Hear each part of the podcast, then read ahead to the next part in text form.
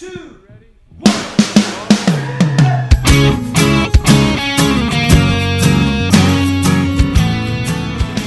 Hello and welcome to Say That, the podcast where your big questions get real answers. My name is Matt King. I'm your host here in the city of Chicago, and joining me here is Glenn Fitzgerald, the president of Mission USA. I have a mouthful of japones.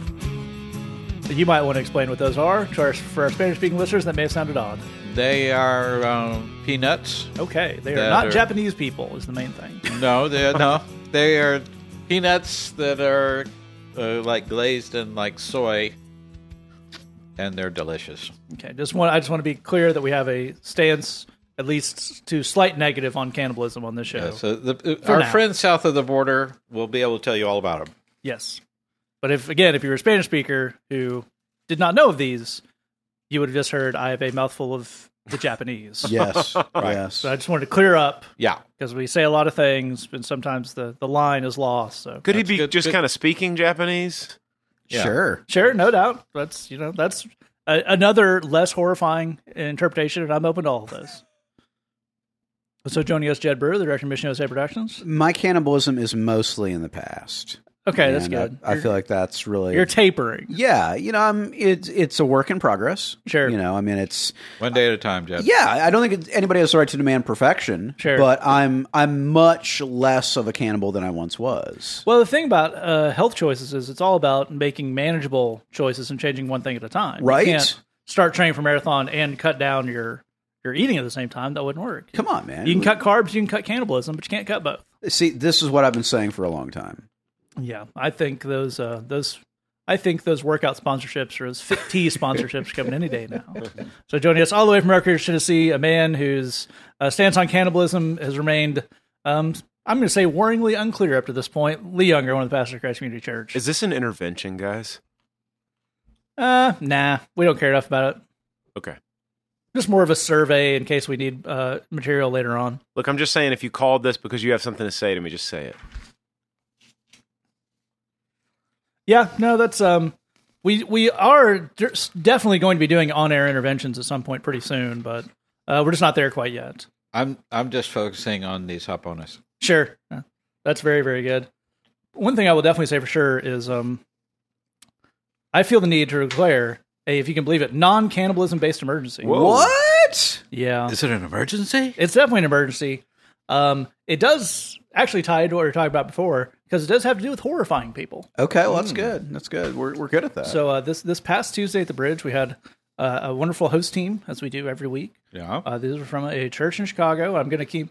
There will not be a lot of details. We're not naming names. We're not naming churches, for reasons that will become immediately clear. Okay. So there's a couple of lovely young ladies on this host team.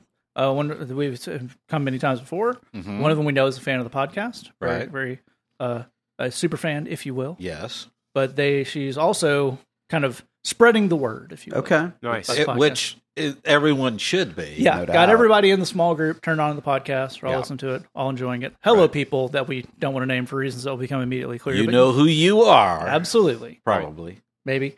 So a couple things. There's a couple of emergencies in this. It's a nesting doll of emergencies. Ooh, wow. One of which, and we haven't said this in a while, one of the other folks that came on the host team, as mentioned, she was listening to the podcast, and starting from the beginning and listening through. And we can't warn you off that hard enough. Yeah, that's a bad call.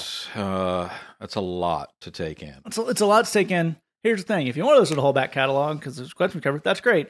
Why don't you start towards the end, when we figured some things out, and establish, I like these people, and believe they have the ability to put out a decent-sounding, somewhat coherent product, and then go back to the beginning and test your faith in that theory. You don't start with the deep cuts. No, you don't start with the B-sides.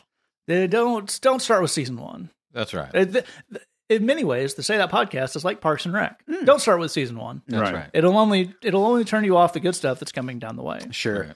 But we had a secondary emergency here, and this is the one I feel like we need to take some time to address. And Glenn, I believe this came up with you in conversation. If you'd like to walk us through the issue. Well, it's a supervan spreading the word, and she apparently we had an episode that was talking about dating stuff. I believe it's come up once or twice. Yeah, and I if I got her comment correctly, we were talking about, being brave and being assertive and, maybe specifying that message toward one particular gender. Yeah, I think we may have been talking about guys, being a little more assertive and the need for them to be. The chicken factor.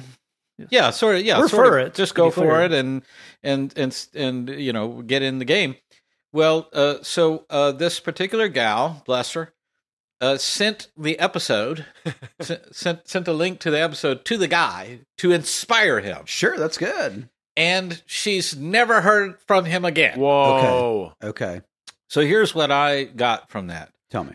Is that we it was just too much. Sure. Mm. Some dudes are fragile. Absolutely. And, they just apparently can't take in all the boldness at once. Sure. It's a bit of a full frontal assault. Yeah. So, you guys tell me if you don't feel this way, but I'm thinking maybe what we need to do is to deliver the same message of be bold, be courageous, be assertive. Yeah. Be romantic. Yeah. Take a step, and be put yourself out there, but in very soothing tones. Ooh, okay. So that we're talking about, much like we were at the episodes, an entry level. You can send a guy this one who'll think, oh, these guys have a point that they're making gently and respectfully, right? And then we can blindside him with the other questions where we just talk about being chickens. Nice. Definitely. See what it is like he's a little deer. Yeah, right. You don't want to spook him. Yeah, he's timid. No sudden movements. Right. No sudden just. Sneak up on him. Sure. And so maybe we could deliver that. Church board member Jed could definitely. Oh yeah, he's exciting new Jed. I haven't heard this Jed before. Well, is this Trevor who needs to hear this word? Might as well be. It might be Trevor. Okay. It may be Tyler. Ooh. Sure. It may be Taylor. Oh, Taylor. Yes. Here you go. We have a rotating cast of T-word guys around here. As we know, Trevor's the 11-year-old who sits on the that you need at every church sign making. Right. Because if Trevor goes, then you got a new sign. Redo that sign. Yeah. Scrap it. As we know, Tyler is the guy from youth group that every Christian girl marries. Right, yes. If you hear, my friend from youth group got married, you can just assume it's Tyler. And you'll be right like 70% of the time. Yeah. Right? I'm saying we're talking about, a guy who we have to be a little easy with, try to be very millennial. I think we're talking to Tucker. Tucker, that's so good. I think Tucker needs things to be gentle. Yeah. Okay. Well, here's a church board member elder Jed. Okay, talking to Tucker. So, Tucker, we have been already funny. We've been talking. We've been thinking, and some of, and I don't want to say all of, but some of the ladies sometimes, it's just they feel like. And we're not attacking you, Tucker. This is not your fault. That comes later. I want to be clear. This is not your fault. Nobody is mad at you. We're on your team. You're not in trouble. We're on your team. It's just that some of the ladies, and again, not all, but some of the ladies, sometimes, and not all of the time, but sometimes they feel like if you, not you specifically, but right. Folks like you, yes. If they were to take just a bit more of a sense of, initiative, I guess, would be a way to put it in terms of saying, there's a social engagement and I feel like we could go there together. Is that a couple? I don't know. It's not my place to say. It's not up to me. It's just, but I feel like it's something for you to pray about. Right. Just really, you and the Lord getting into it. And is he calling you maybe to have a conversation like that where there's some, even just a little bit of initiative there? I don't know. I don't know. I'm just saying it's just a thought. Wow. That's, Did I sell you? Exactly. No. I think that's exactly what we're aiming for. I think, if Tucker can't receive that, then I don't know what to tell you. Well, what can we do? The only thing I think that we need to use there's certain vocabulary words that guys might, respond to just, does she feel pursued by you, Tucker? Mm. Right. Are you leading her well, Tucker? Ah. Okay. Now, is this a good vocabulary word? Coward. No, that's a bit. No, that's not it. Okay, it's a bit strong. So, something, you got that hard K sound. That's a bit confrontational. Sort of lacking No, we're going to be positive. It's oh, that's not even words. We can't even make noises that are right anymore. In here. I mean, you know, here's what it is, Tucker. Bless you. It's, you know, it's okay. Sure, that's the thing. You can do this, Tucker. You're a good fella. You're harmless. Yep. And you're polite. Sure. You like a nice pair of slacks. You're adorable. Who amongst us doesn't? We all know. And so I think it's going to be okay. There you go. You know, it's going to be fine. You can find a lovely young lady. Sure. And you can say, I would like to squire you about town. I think you've mistooken politeness and gentility for medieval. Yes. Well, that's as close as I can come to it in my mind. That's fine. You know? To be fair, that went a lot better than I expected it to. Like he could call them milady. That's a different thing. Yeah. Okay. Well, that's a different category of clueless meme. I just don't get being nice. Sure. No, that's true. That's not my spiritual gift. Yeah. Well, what do we assume happened to Tucker when he listened to the show? Was it a full on did he go into cold sweats and freak out? He throws the headphones out of his ears. He throws his fingers into his ears and starts yelling like Gollum, not listening, and then just runs off into the sunset. Sure. Yes, runs. Yeah. I think that's a distinct possibility. I'm going to pitch you a counter. Okay. I think Tucker hasn't moved or said anything. Wow. Since he heard this, I think full vapor lock. Okay. Yeah. Just catatonic. Yeah, because here's the thing, and this is the other thing we have to mention about this scenario with young Tucker, is that if a gal that's in your church, youth group, whatever, sends you a thing about how more guys should ask out more girls, I think it's fair to say that about 80% of the work is done there. Yeah. Right. Yeah. This is a respond with a thumbs up emoji, and you're kind of halfway there situation. The tower has cleared you to land on the runway. Yes. I think somewhere in an apartment in Chicago, there's a guy who just hasn't been to work in a week. Yeah. And is still just, the phone is out of battery, but he's still just clutching it. Yeah. Right. Pupils dilated. Right. Headphones still in, just shaking. Blanket tucked under arms. Yep. Like a 94 Chevy Lumina that the engine is fully locked. Yes. So what you're saying is we have to jolt him out of his state of catatonia. Okay. Yeah. I think that would be medically inadvisable, but sure. But with really harsh yelling. Go for it. Almost. Right? Certainly not. Sure, that seems good. I mean, you know, just overload him. It's like a circuit breaker. Right. You know, you got to overload the circuit. That's not a positive thing. Trip it. It's like the defibrillator paddles. Exactly. That kills someone no percentage of the time. You take the defibrillator, but in this case, you just stick them on either side of his head. I'm pretty sure that's not how that works. Clear. At all. Yeah. You know, I was first aid certified many years ago, but I'm pretty sure don't stick it on their head was like rule one. I think that'll probably unstick a guy. Sure, absolutely. Well, I'm no doctor. What? This whole show's a sham. Yeah.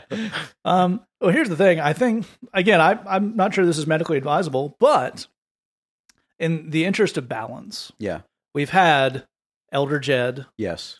You know, speaks to the young man. Sure, yes. Which this is a parallel universe where church elders know and talk to the people in their church. Sure, yeah. But let's get the other end. Let's get the full, you need a point counterpoint. Yeah, let's get the full. That's fair. Sure. In a horrible dystopian universe where Glenn is the singles pastor at this church. Right. And Trevor says, she sent me the thing, but I didn't respond. I don't know what to do. What do I do? Let's hear it. Now, I haven't warmed up. Sure, you got to leap right into it. You got to stretch a little bit. You got to stretch out your quads. But I think the key is to start slow. Sure. Trevor and I understand. I know that sometimes you get confused. I know it can be intimidating. It can be overwhelming. These gals are real attractive, and they're full of life and joy, and they smell better than you, and it confuses you. You don't know what to do with that, and you feel like you're not sure you would belong with these people, these individuals who seem as though they're an entirely different genus and species, because they are so much smarter and more wise and understanding about the world than you are. And what could you possibly have to offer, Tucker? But here's what I'm saying is, for some bizarre reason, they have an interest in you.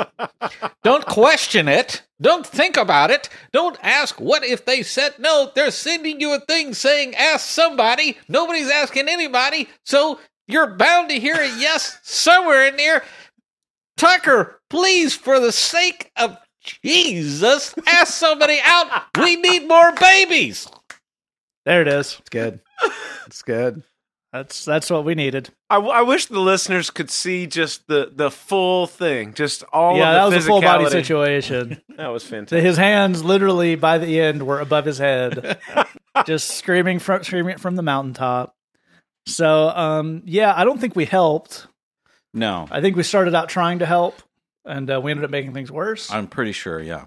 And I think that's the best we can hope for. Absolutely. Does anybody think Tucker's going to leave a review at least? Probably not. At this point, we're all 5 stars. So I think, Tucker, you just stay away. Yeah. Don't ruin the average. Yeah. But I feel like that was bad. But our hearts were in the right place. Totally. Here's the thing. Bless your heart, Tucker. You're out there. You're listening. We've all been. Well, apparently not. Well, we hope you're listening. Here's the thing. We've all been where you've been. We've all had the shakes and the sweats and all that, but you can do it. You can do it. Yeah.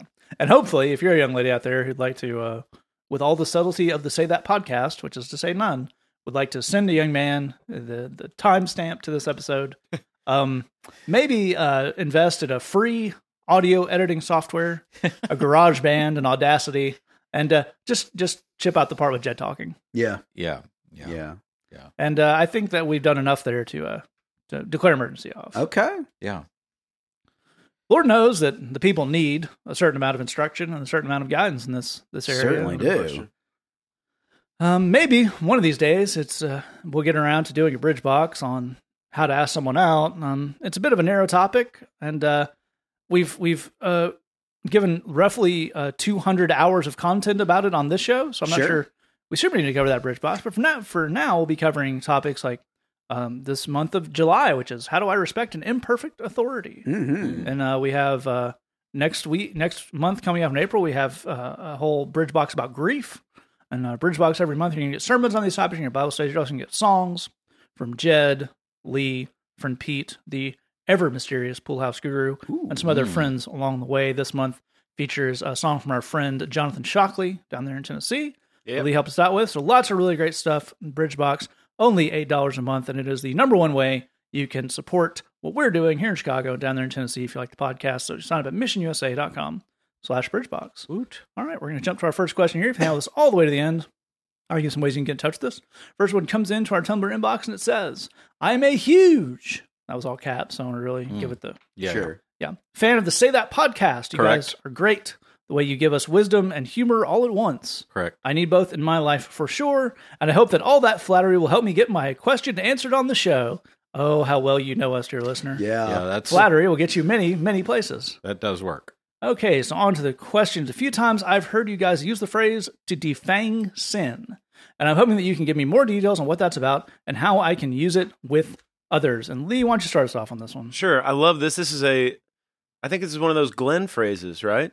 Yeah. This is, I definitely heard it first with Glenn, and it's one of those things that as soon as I heard that phrase, it was like, oh man, I've been waiting for that phrase my whole life, because that's the thing about sin, and for a lot of us that grew up in church, the whole point of Christianity was to not sin. That was the whole thing. That was what we were aiming at, and so that makes, which is a funny thing, because that makes sin the point of our whole religion, and which makes sin a huge thing. Sin is the worst thing out there, and to get rid of it is the best thing out there. And so it makes it this big thing with, like in the Monty Python deal, with the big pointy fangs. And, it's just this thing that everybody's scared of. And the truth about it is when you hear a phrase like defang sin, it's like, well, let's just get rid of the teeth. The truth is, it's not scary at all. It's not actually, in a lot of ways, it doesn't wind up it's not going to wind up being a huge deal at the end of it all. Jesus paid for all of our sin, died for it, to get rid of it so that it's not an issue, so that we can walk past it. The thing is that sin makes sense. And the different individual things people do, the different ways that we sin, it makes sense. The Apostle Paul says in Galatians chapter 5, the works of the flesh are obvious. If I'm trying to answer the deep questions about who I am and why I matter and where I fit in this world on my own steam, with my own clever ideas and all my insecurities and hangups, it's obvious the way that's going to play out. Everybody does it. It's all the same. It's just an obvious thing, and it makes sense. And the reason that we talk about defanging sin is that when you can realize that the Christian life is about something beyond sin, that our sin's been paid for, so now we get to have this whole new kind of life and this whole relationship with Jesus after the whole sin thing is taken care of, then sin becomes a smaller deal. If it's something that is everybody does, it's obvious why we do it, it makes sense, we all do the same stuff for the same reasons because we're trying to fill up primary needs with secondary means, and we're trying to get everybody and everything in our life to answer these deep questions that only God can answer for us and fill up in us. And when we try to do that, it does become the same old stuff that everybody does. So it's not this big, huge, scary thing or the whole point of our religion. Now, if we can get there, then what we can do is when somebody else sins and we're in a conversation with them, or they get busted or something like that, then we get to be understanding, compassionate, and empathetic. And that is a super powerful thing. Mm-hmm. Mm-hmm. That's an incredibly powerful deal. If I feel terrible about myself because I've done something that I didn't want to do and it didn't work and I hate the way I feel, and I talk to somebody who is like, well, shoo, what can I say? Man, you really blew it. Then now I feel worse. But if I'm in that same situation, I talk to somebody that says, yeah, that makes sense. I felt that same way. I've done that same thing. Let's talk about how to kind of move past that. Let's talk about what's next. Let's not dwell on that. Well, now I feel understood. They've done something that counselors call normalizing, which is where you help people to understand they're not alone because their behavior is normal. It makes sense. You contextualize it. Well, this is what was going on with you. Of course you felt this way. Of course you felt tempted to do this thing. It all makes sense to me. And all of a sudden a person feels like, you know what? Maybe I'm not a complete freakazoid. And maybe there is some hope for me to move forward and to change. And I think that's the whole thing is when we can realize that the point of Christianity is not defeating sin, and sin is not the biggest deal in Christianity, that it's about something else, then we can reduce how freaked out or scared or whatever we are about it, and we can approach people with compassion and empathy, and then we can help them to feel understood, and that's where real change actually starts. That's absolutely right. I think it's a really good place to start on that. And Jed, I'd like to go to you on this to pick up right where Lee left us off there with how you can apply this concept of defanging sin to when you're sitting down with someone who's a little wound up or a little freaked out, because it really is one of these underlying theories, not probably one of the wrong word, kind of principles that Glenn has from ministry and that we have picked up around here that kind of informs how you have a whole conversation, right? Absolutely. Absolutely. Well, the thing that one must ask, and it's really of critical importance, is do you care about this looking right or do you care about it working? Well, let me explain what I mean. Somebody is stuck in a sin. Is the thing that we care about that they get unstuck, that they move forward, they're living differently, or is the thing that we care about that the process of us talking to them sounded super Christian? Yeah. Because one of those has to win out. We actually can't weigh them both the same weight. And Christians really, really struggle with this because they want things to... They want things to seem, really, really Christian and really super spiritual and really heavy. And here's the problem with that is that it just doesn't work. It would seem really Christian to talk about the righteousness of God and the wrath of his holiness and, blah, blah, blah. But it actually it doesn't get anybody to a different place. That doesn't result in people changing anything. I can tell you just anecdotally, when people feel guilty or afraid, they are far less likely to take the steps that they need to take to get to a better place. Amen. bottom line. I think you can make a theological argument that maybe they, you know, should feel guilty or afraid because they are sinners in the hands of an angry God, dangling by naught but a gossamer thread. But it doesn't matter; it doesn't work. Whether that's theologically true or not, that doesn't help people change their behavior. What helps people change their behavior is what Lee's talking about, which is recognizing you're not a freak. You struggle with the same things that everybody struggles with. Right.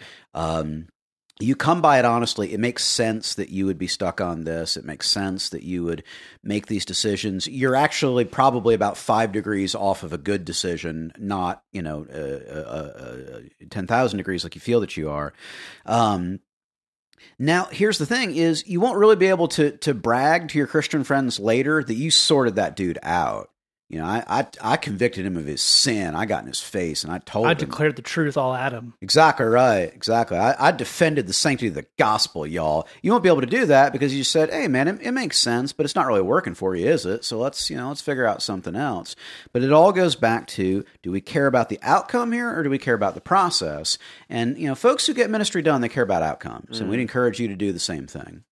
Yeah, I think that's a fantastic way to apply that. That's a really good principle. And Glenn, I'll go to you at the end here. You are the one who came up with this idea, and what gaps have we left in the understanding defanging sin? Well, these guys described it really well. I would pick up on what Jed was just talking about there.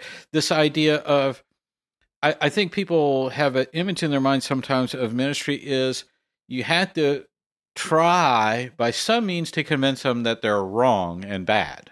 They're a naughty little monkey. Start there. And more footnotes of Bible verses, the better. Yeah, and if you manage to do that, then you make them repent, which means to feel horrible about yourself. Yep. Yeah.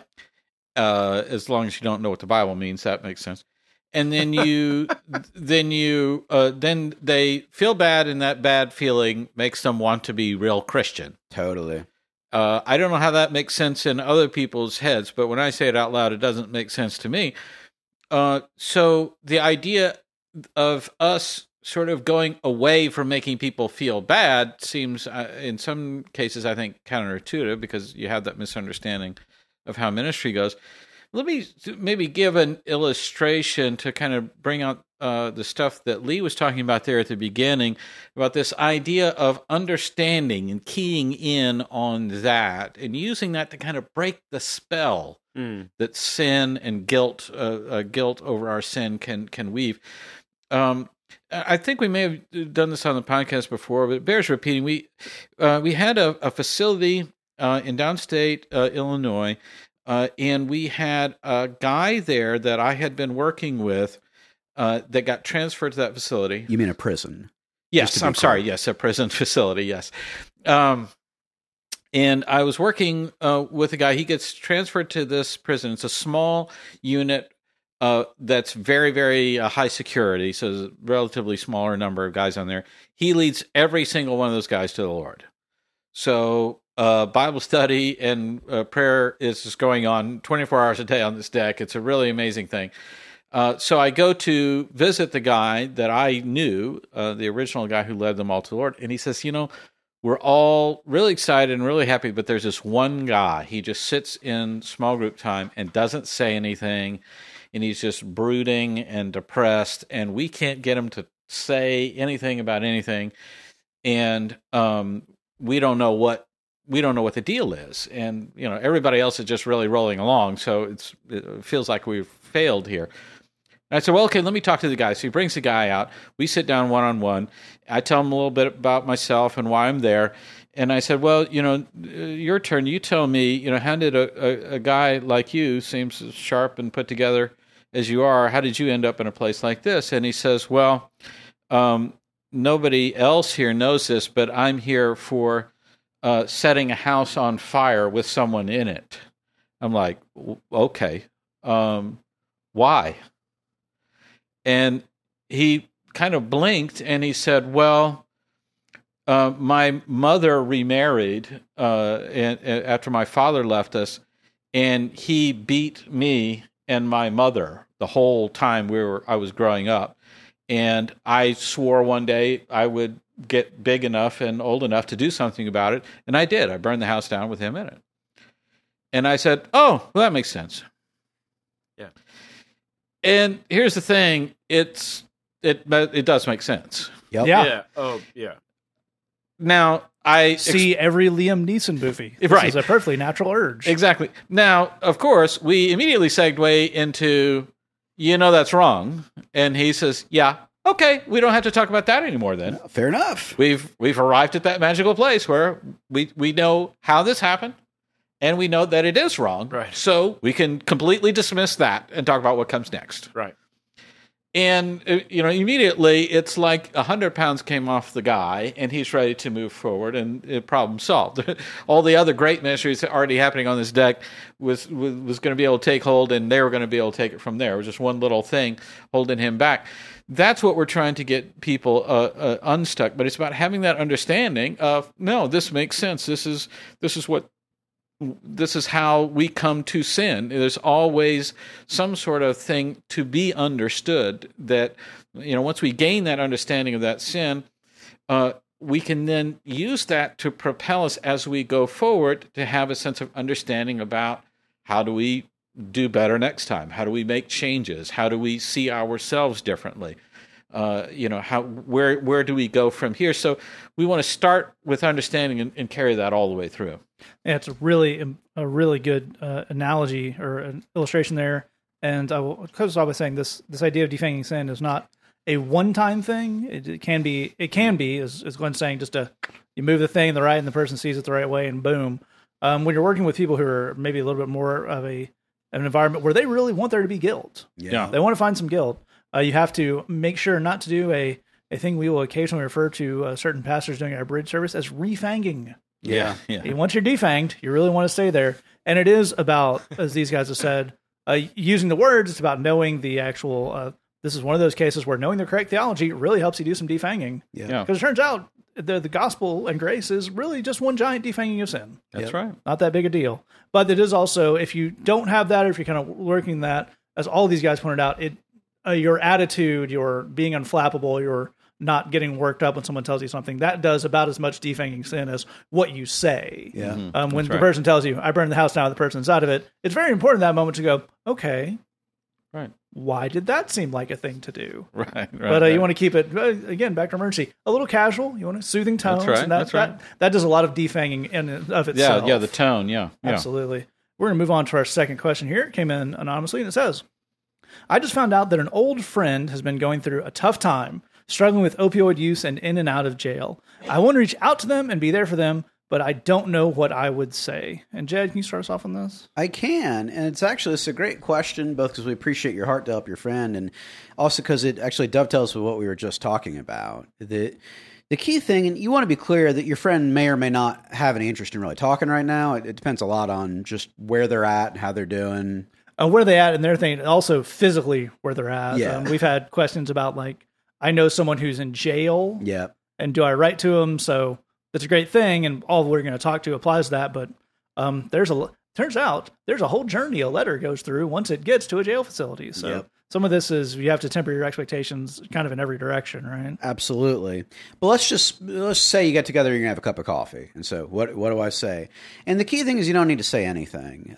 Just listen. Most people are desperately starved for someone who will actually listen to them, and they can just spill their guts and talk about their life. But this is the key thing is you need to make up your mind now to not be freaked out by anything that your friend says, sure. to not be scandalized by anything that your friend says. I mean, people who've been through rough experiences, they oftentimes think everybody's looking down on them, and everybody thinks they're a weirdo and a leper and, you know, an outcast. And it's your body language, it's the look on your face as they're talking that's letting them know whether or not you're in that camp. You know, do you see me as a dude or do you see me as other? And it needs to be clear, I don't see you as other. One thing, so you're clear, this is a family program, but there's a very coarse stereotype in the media that when people reach a certain point in drug addiction, that at times they exchange sexual favors to keep that addiction going. That is a stereotype because it's massively, massively true. There are statistics to back that up. nearly everybody that we work with where their background is addiction has had a certain amount of that in their story. So if you're dealing with someone that's dealt with hardcore or opioid use and has been in and out of prison, they're going to tell you some rough stuff, really, really rough stuff. And so I think it is worth, you know, thinking and praying a bit about, you know, how do you get to a place where you can be cool about that, where you can be not scandalized by that. And one of the things I'd encourage you to meditate on, this is a phrase that used to get used a lot in churches and doesn't anymore, which is not good, is the phrase, "There but for the grace of God go I." The idea that if I had been in that dude's shoes, the odds are I would have done the exact same things he did. You know, what is the only difference between him and me is the way God's grace played out in our lives. I'm not a better person than he is. I'm not a more important person or more valuable person. But if you can listen to somebody and not be freaked out and say, that makes sense, man. I hear that. Tell me more. That alone will do an amazing amount of ministry and healing and therapy and great stuff. And that's where we want to encourage you is to start with that listening. That's absolutely right. And Glenn, I'd love you to pick us up there. One of the things that listening does, and it's something you're going to want to do in all these other aspects, is give that message of, I care about you. I'm not here to move you on to the next thing, to grow you, to fix this problem, right? Well, yes, I think it's important for your friend to know that you care about them, not just their sobriety, with this idea that well, I think people don't like feeling like they're a project. You know, and so it's important to treat someone as a whole human being, and so forth. I think it's important with people caught up in addiction to make it clear that we are not going to be enabling them at all, and that they need to be understanding about how I am not going to let your addiction hurt me. And so that means I'm going to say no to certain things. It means I'm going to distance myself at certain times. It means after you've had your third or fourth or fifth drink, I'm going to get up and leave because things are about to change around here. And you need to be understanding about that, because if you're not willing to change your addiction, then this is what I have to change on my end to make this relationship healthy and keep you from hurting me. Because if you hurt me, then I can't help you later when you are ready. So there's a lot to negotiate there, but all of that is actually to fulfill a goal of continuing to be somebody's friend, to continue to have a healthy relationship, to continue to know one another. I think the second thing is to find lots of different resources. For example, you want to encourage your friend to go to a 12-step program. But the thing about 12-step programs is they're all, I mean, they're covering the same stuff, but each meeting is different because the people are different. So in some cases, this is a meeting that's kind of geared towards older adult people. In some cases, it's geared towards younger people. Sometimes it's just the geography of where the meeting is at, what part of town, that kind of stuff. So what you want to do is, here's a list, and say, not all of these meetings will be a great fit for you, but one of them is bound to be. And, you know, you may not be available for each of these days of the week. So one day a week that works for you, you can figure that out. But your friend, you know, is probably going to need, if they're, you know, coming out of jail, they're going to need job information, housing information, all those kinds of things. So be helpful by giving them those resources. Now the ball's in their court at that point. This is for you to follow up on. This is for you to take the steps. But sometimes if you're just getting out of jail, you don't have a computer. You look it all up and figure out where you're going. It's a lot easier for you to look that up, print it out, hand it off to them, and say, "I hope this helps you, and I hope you get where you're going with that." But ball's in your court. Ultimately, though, I think I want to take the pressure off of you of thinking, I need to say the magic words to make this person not be addicted anymore. That doesn't work. That's not what we do. Yep. We're trying to use fellowship, love, hanging out, you know, and a solid word of, hey, buddy, I think this is hurting you. I think this is taking you down. I think you're out of control with this stuff, and I think you need to take control and figure out what direction you want your life to go in. I think meetings will help. I think getting away from people, places, and things that are triggering you will help. And if you want help with that, I'm here for you. I love you regardless. I'm your friend regardless. I'm praying for you regardless. I want to help you regardless. But the truth is, I think as your friend, this is something you need to hear. But I'm not making that a condition of the relationship. It's not just a project here. It's a person that I care about. Yeah, absolutely right. I think that's a really important point. And Lee, let's take that kind of pressure off thing to the next step. Yeah. Glenn, we're all coming at this, and we want you to have the wisdom of someone who people come at this as people who do this for a living. We're not drug counselors, we're not addiction counselors, but we kind of look at this, and that's our day to day. So let's say that you are to a point of kind of general not knowing about the stuff that you're going to outsource all of this. Mm-hmm. You don't know where the 12-step meetings are. You know that it's good to research that, but let's just look at that thing you can do exactly as you are with what you have. If you're having lunch with them tomorrow, you don't have time to get prepared. What are some attitudinal things? Some way you carry yourself, things that are important in that.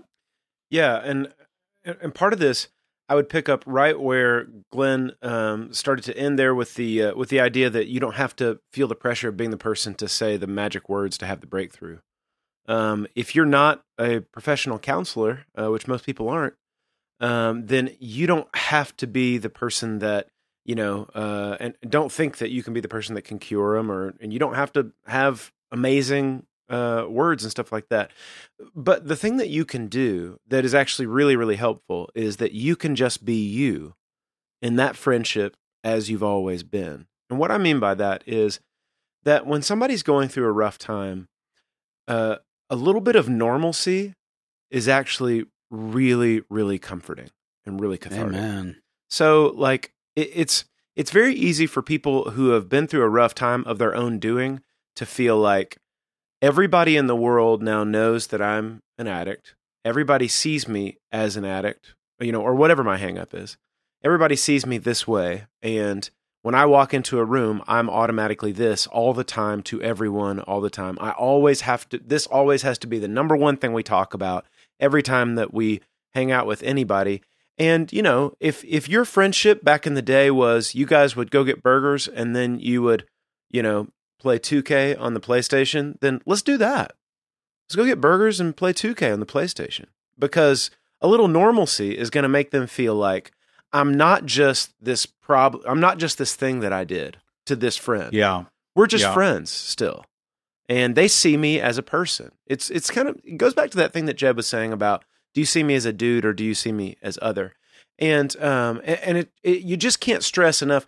And this goes for, you know, for people who are going through any kind of rough time, whether that's, you know, grieving or their own kind of, you know, addiction or anything like that, is can we just hang out and, you know, and not even I'm going to be the amazing listener while you tell me all the stuff that you're going through, but like, let's just go watch that movie and then get a milkshake and talk about how cool that movie was. I mean, for crying out loud, there was a monkey on a horse with a shotgun speaking English.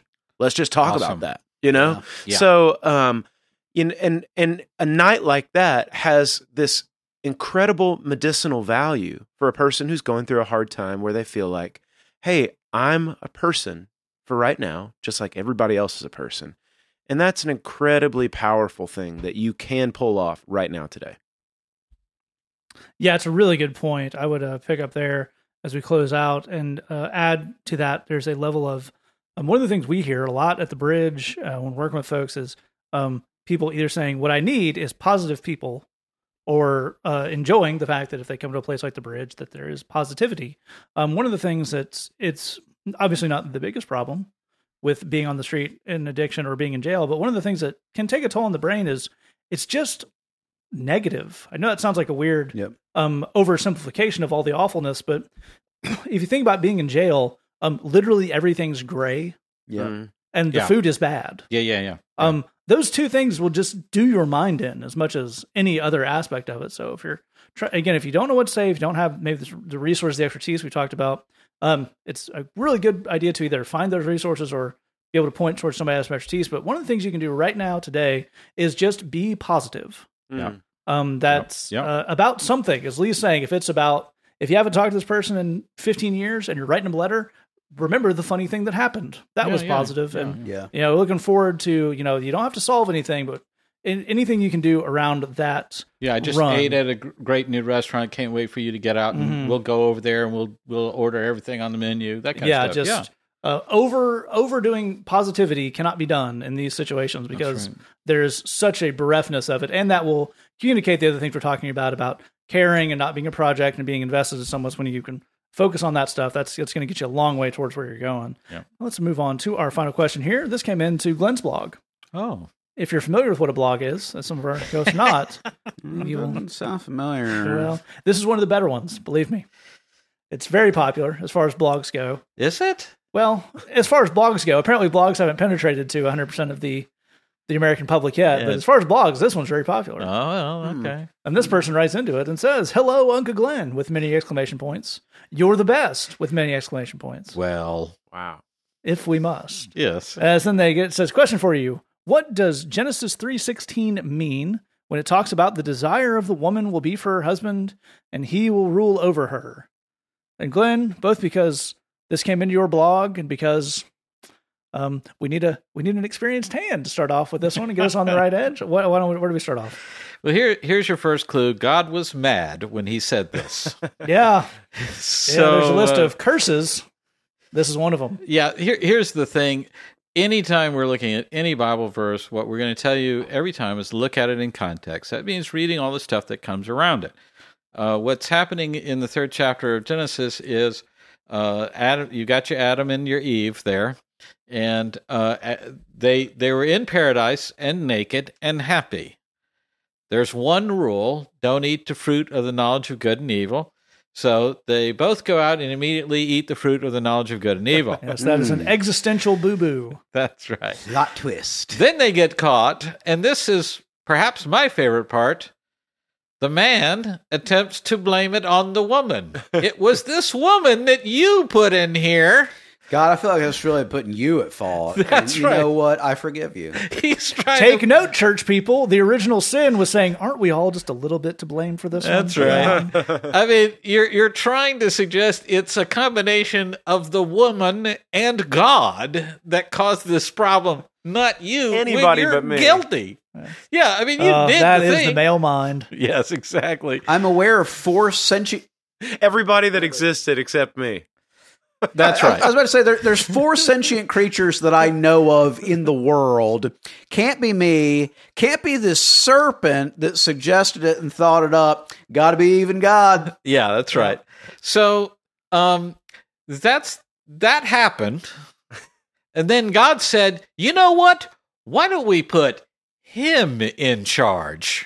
Uh-oh. So, and then he goes on to hand out several different curses, and cast them out of the garden. So I get a funny feeling, and this I could be wrong about this, but I get a funny feeling that for roughly 2 millennia, men have read this verse and said, you know what? God recognized that women are bound to lead people astray. And so he said, let the man be in charge because the man is wise, cold, and strong, and logical, and just he's the one with a steady hand on the tiller. Glenn, you seem to be stroking your neck beard as you're proclaiming all of this. It's a little disturbing. It's coming. Here's the thing, dude. He screwed it up, and God cursed everybody by saying, "You know what? Put men in charge. See how you like that." Sure. So that's not a compliment to men, really, at all. It's not a compliment to the men's leadership qualities in any possible way. And it's also a story that takes place in the Old Testament. The oldest of it. They call it the Old Testament for a reason, because there was another one after that. Really? Yes. Oh, it's a whole big shakeup. That's right. And in that shakeup, the key to that shakeup was the verse, we no longer serve in the old way of the written code, but in the new way of the Spirit. But what about a couple of parts of the old way that I still like? That's the problem, yeah. So, so first of all, we have to understand that there's a clear indication here that this is a part of our fallen world, and that this isn't an ideal circumstance here. God is not saying I created man to be better to lead. That's not what that is. There is a New Testament. There is a new way of the Spirit that we're being led in. And to me, I think the main thing that Scripture is telling us, if you take everything that God says about family and marriage and kids and the household, and you kind of sweep it all into a pile and stand back and look at it, consistently what he's trying to paint a picture of is we need a team here. Mm. We need everybody working together. We need everyone respecting one another. We need everybody finding their giftedness. We need a leader that encourages that lifts those people up and helps them find those gifts and access them and all that stuff. But we need a team more than we need anything else. Yep. And so I think if you're not getting that out of reading the Bible, that's what we want to bring you back to here. Mm-hmm. Yeah, absolutely right. And Lee, pick us up there and go a little deeper. Yeah, so the thing that I would say about this is just kind of picking up exactly where Glenn left off. There's a really interesting verse in Corinthians that says, it talks about this idea of leadership and the family and everything. And it makes this analogy. It says that, if the man is the head of the woman, well, he's the head in the way that Christ is the head of the church. And you're like, well, what does the leadership of Jesus look like over the church? Well, what you see is the last night that he was with his dudes, he dresses himself in the garb of a slave and washed their feet. And when we look at what leadership is supposed to look like, I mean, if we're going to fight and claw over who's running things or who's in leadership, we need to look at what the Scriptures actually say leadership looks like. Leadership looks like someone saying, I am going to serve you. I did not come to be served, but to serve, to lay my life down as a ransom for many. It says that husbands are to love their wives like Christ loved the church. That's the consistent analogy is, look at the way Jesus treated people. Now, if you want to be a leader, go ahead and be like that. This is what leadership looks like. It is always self-denying. It is always promoting others. It's always building others up. It's if there's a tug of war over leadership, it's a tug of war over the towel of a servant. That's what we want to do is, if I want to be the leader of anything, I want to be a person who leads by serving, who leads by example, who makes people feel like when I'm around this dude, I feel encouraged. I feel like I know who I am more. I feel promoted in who God made me to be. And by the way, it should be said that in Ephesians chapter 5, before it ever talks about any of the stuff that people get hung up on submission stuff, it says that everybody should submit to everybody else. Yep. And in fact, in our English translation of that verse, there's a period after that. It starts a new verse, chapter 5, verse 23, and then it says, wives, submit to your husbands in everything. Da, da. That doesn't happen in the Greek at all. It doesn't start a new verse. There were no verse numbers till the 1400s. It doesn't have a period and then a capital letter to start a new sentence or a new thought. It's literally just this parenthetical thing that's added on to this big sweeping idea, which is everybody submits to everybody else. Exactly what Glenn's talking about. We have a teamwork, we have a mutual edification. And if anybody wants to fight over leadership, then fight over being a servant. Fight over edifying people, building them up, showing them where they fit. Let's make that what leadership looks like, because that's the consistent testimony of Scripture. That's absolutely right. And Jed, I'd love you to close us out on this by going further down that road with the idea that Lee gave us there, which is not only do we have to understand a Bible context and a Bible verse in context, we have to understand the context in which people may be wishing to apply that Bible verse to see if that holds it all. And there's a very specific context that I would guess someone's tried to apply this verse in, and they're not helping their argument. Yeah, no doubt. Well, here's the thing is sometimes people are just a jerk. Yeah. And we can try and find Bible verses about that, but a few thoughts. If someone's a jerk, don't hang out with them. Yeah. Don't date them. And super duper don't marry them. Mm-hmm. Let them be a jerk all on their own, away from you, and hopefully away from everybody else. I knew, this a long time ago, I knew a married couple where the husband was a huge tool. And I saw them one time get into an argument, and they, you know, kind of, well, and I think, besides, and then he literally just started, submit. Stop. Lord. Yeah, it'll shock you to hear they're not together anymore. Whoa. Yeah, geez. I know. What are the odds? What are the odds? Would it make him feel better if I send him a little note that he actually escaped death? That divorce was better than him being dead? Because that's what would have happened. I think his life has really not gone well since then. Okay. So, you know how in Romans it talks about receiving in itself the due penalty? Yeah. It's kind of like that. Yeah. Okay. Yeah. Okay, here's the thing, though, is we have a way, people come to us sometimes, right? And they say, well, the Bible says such and such, so you got to do so-and-so. And I think we really need to get in the mode of asking, is this person just a jerk? Right? Because if they are, only a fool has a fool's argument, right? As the Bible says, don't answer a fool in their folly. If people roll up on you and they've got just foolish things to say or crazy things to say or mean things to say, you don't have to out-Bible them. Yeah. You can just say, no, I'm not. Well, I'm the man, and that means people got to submit. No, they don't. I'm not doing that.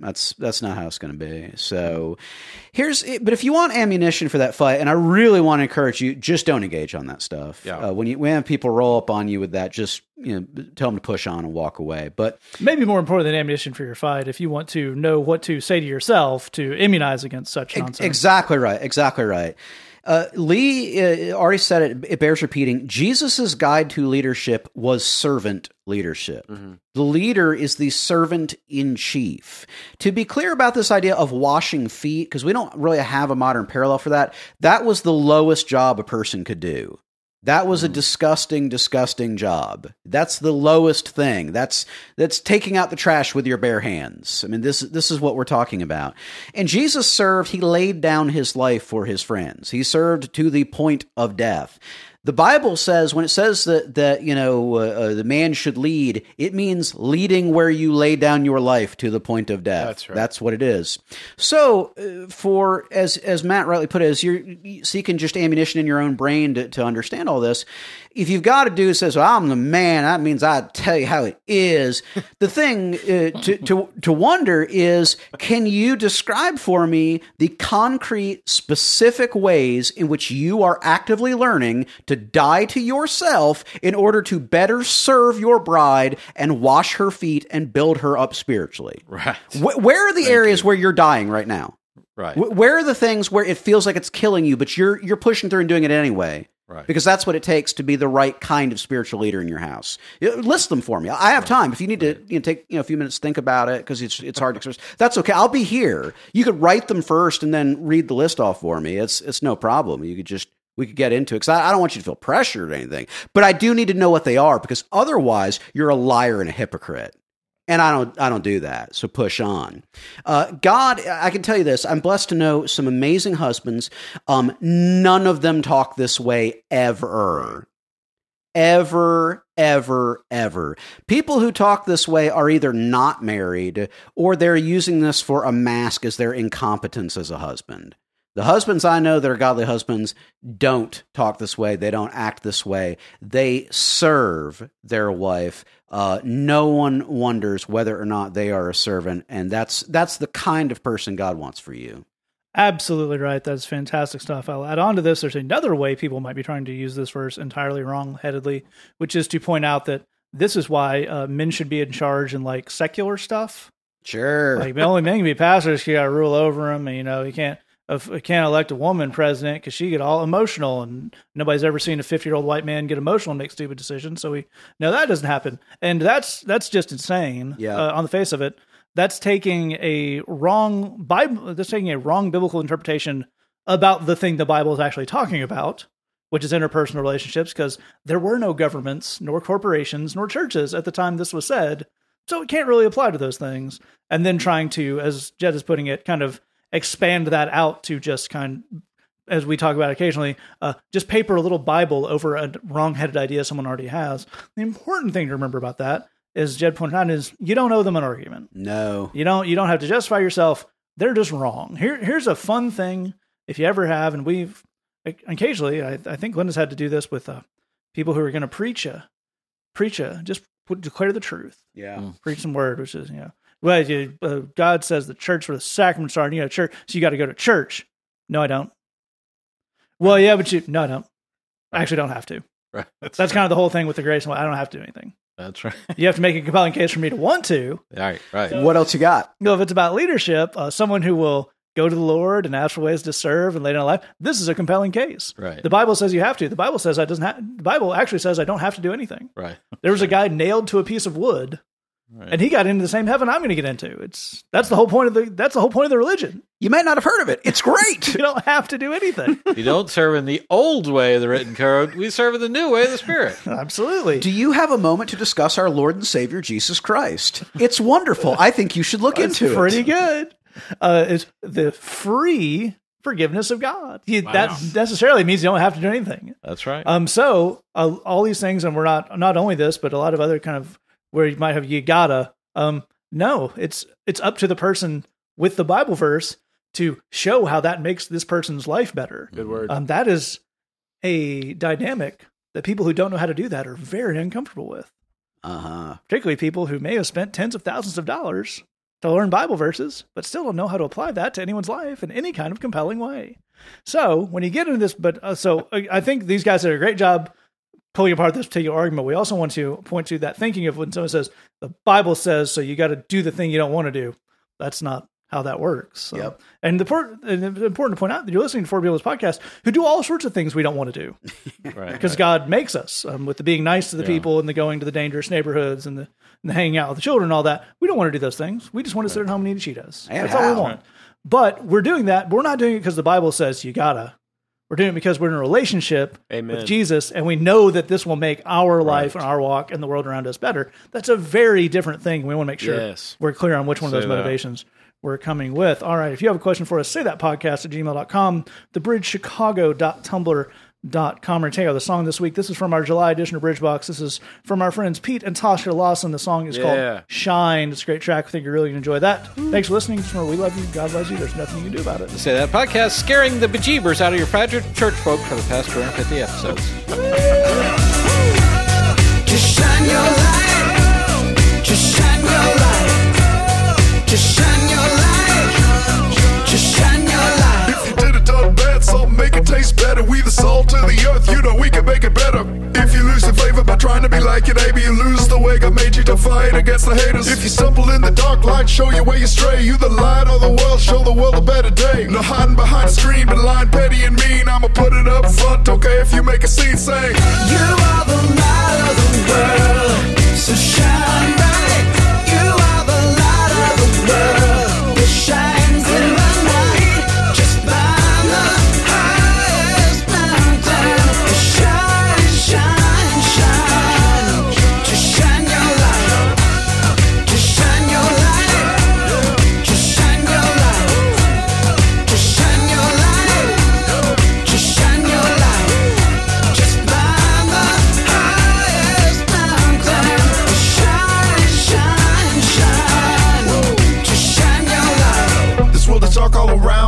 pulling me down. I try to make harmony but can hardly hear the sound. I battle power so much greater than I comprehend. Words are not enough, so I will act to bring it to an end. If you can feed a hungry man, then you can make the wounded whole. If you go to a prison visit, you can lift a weary soul. If the powers try to stop you, God will show his prowess. Jesus came down to love and serve and give and tell his people this.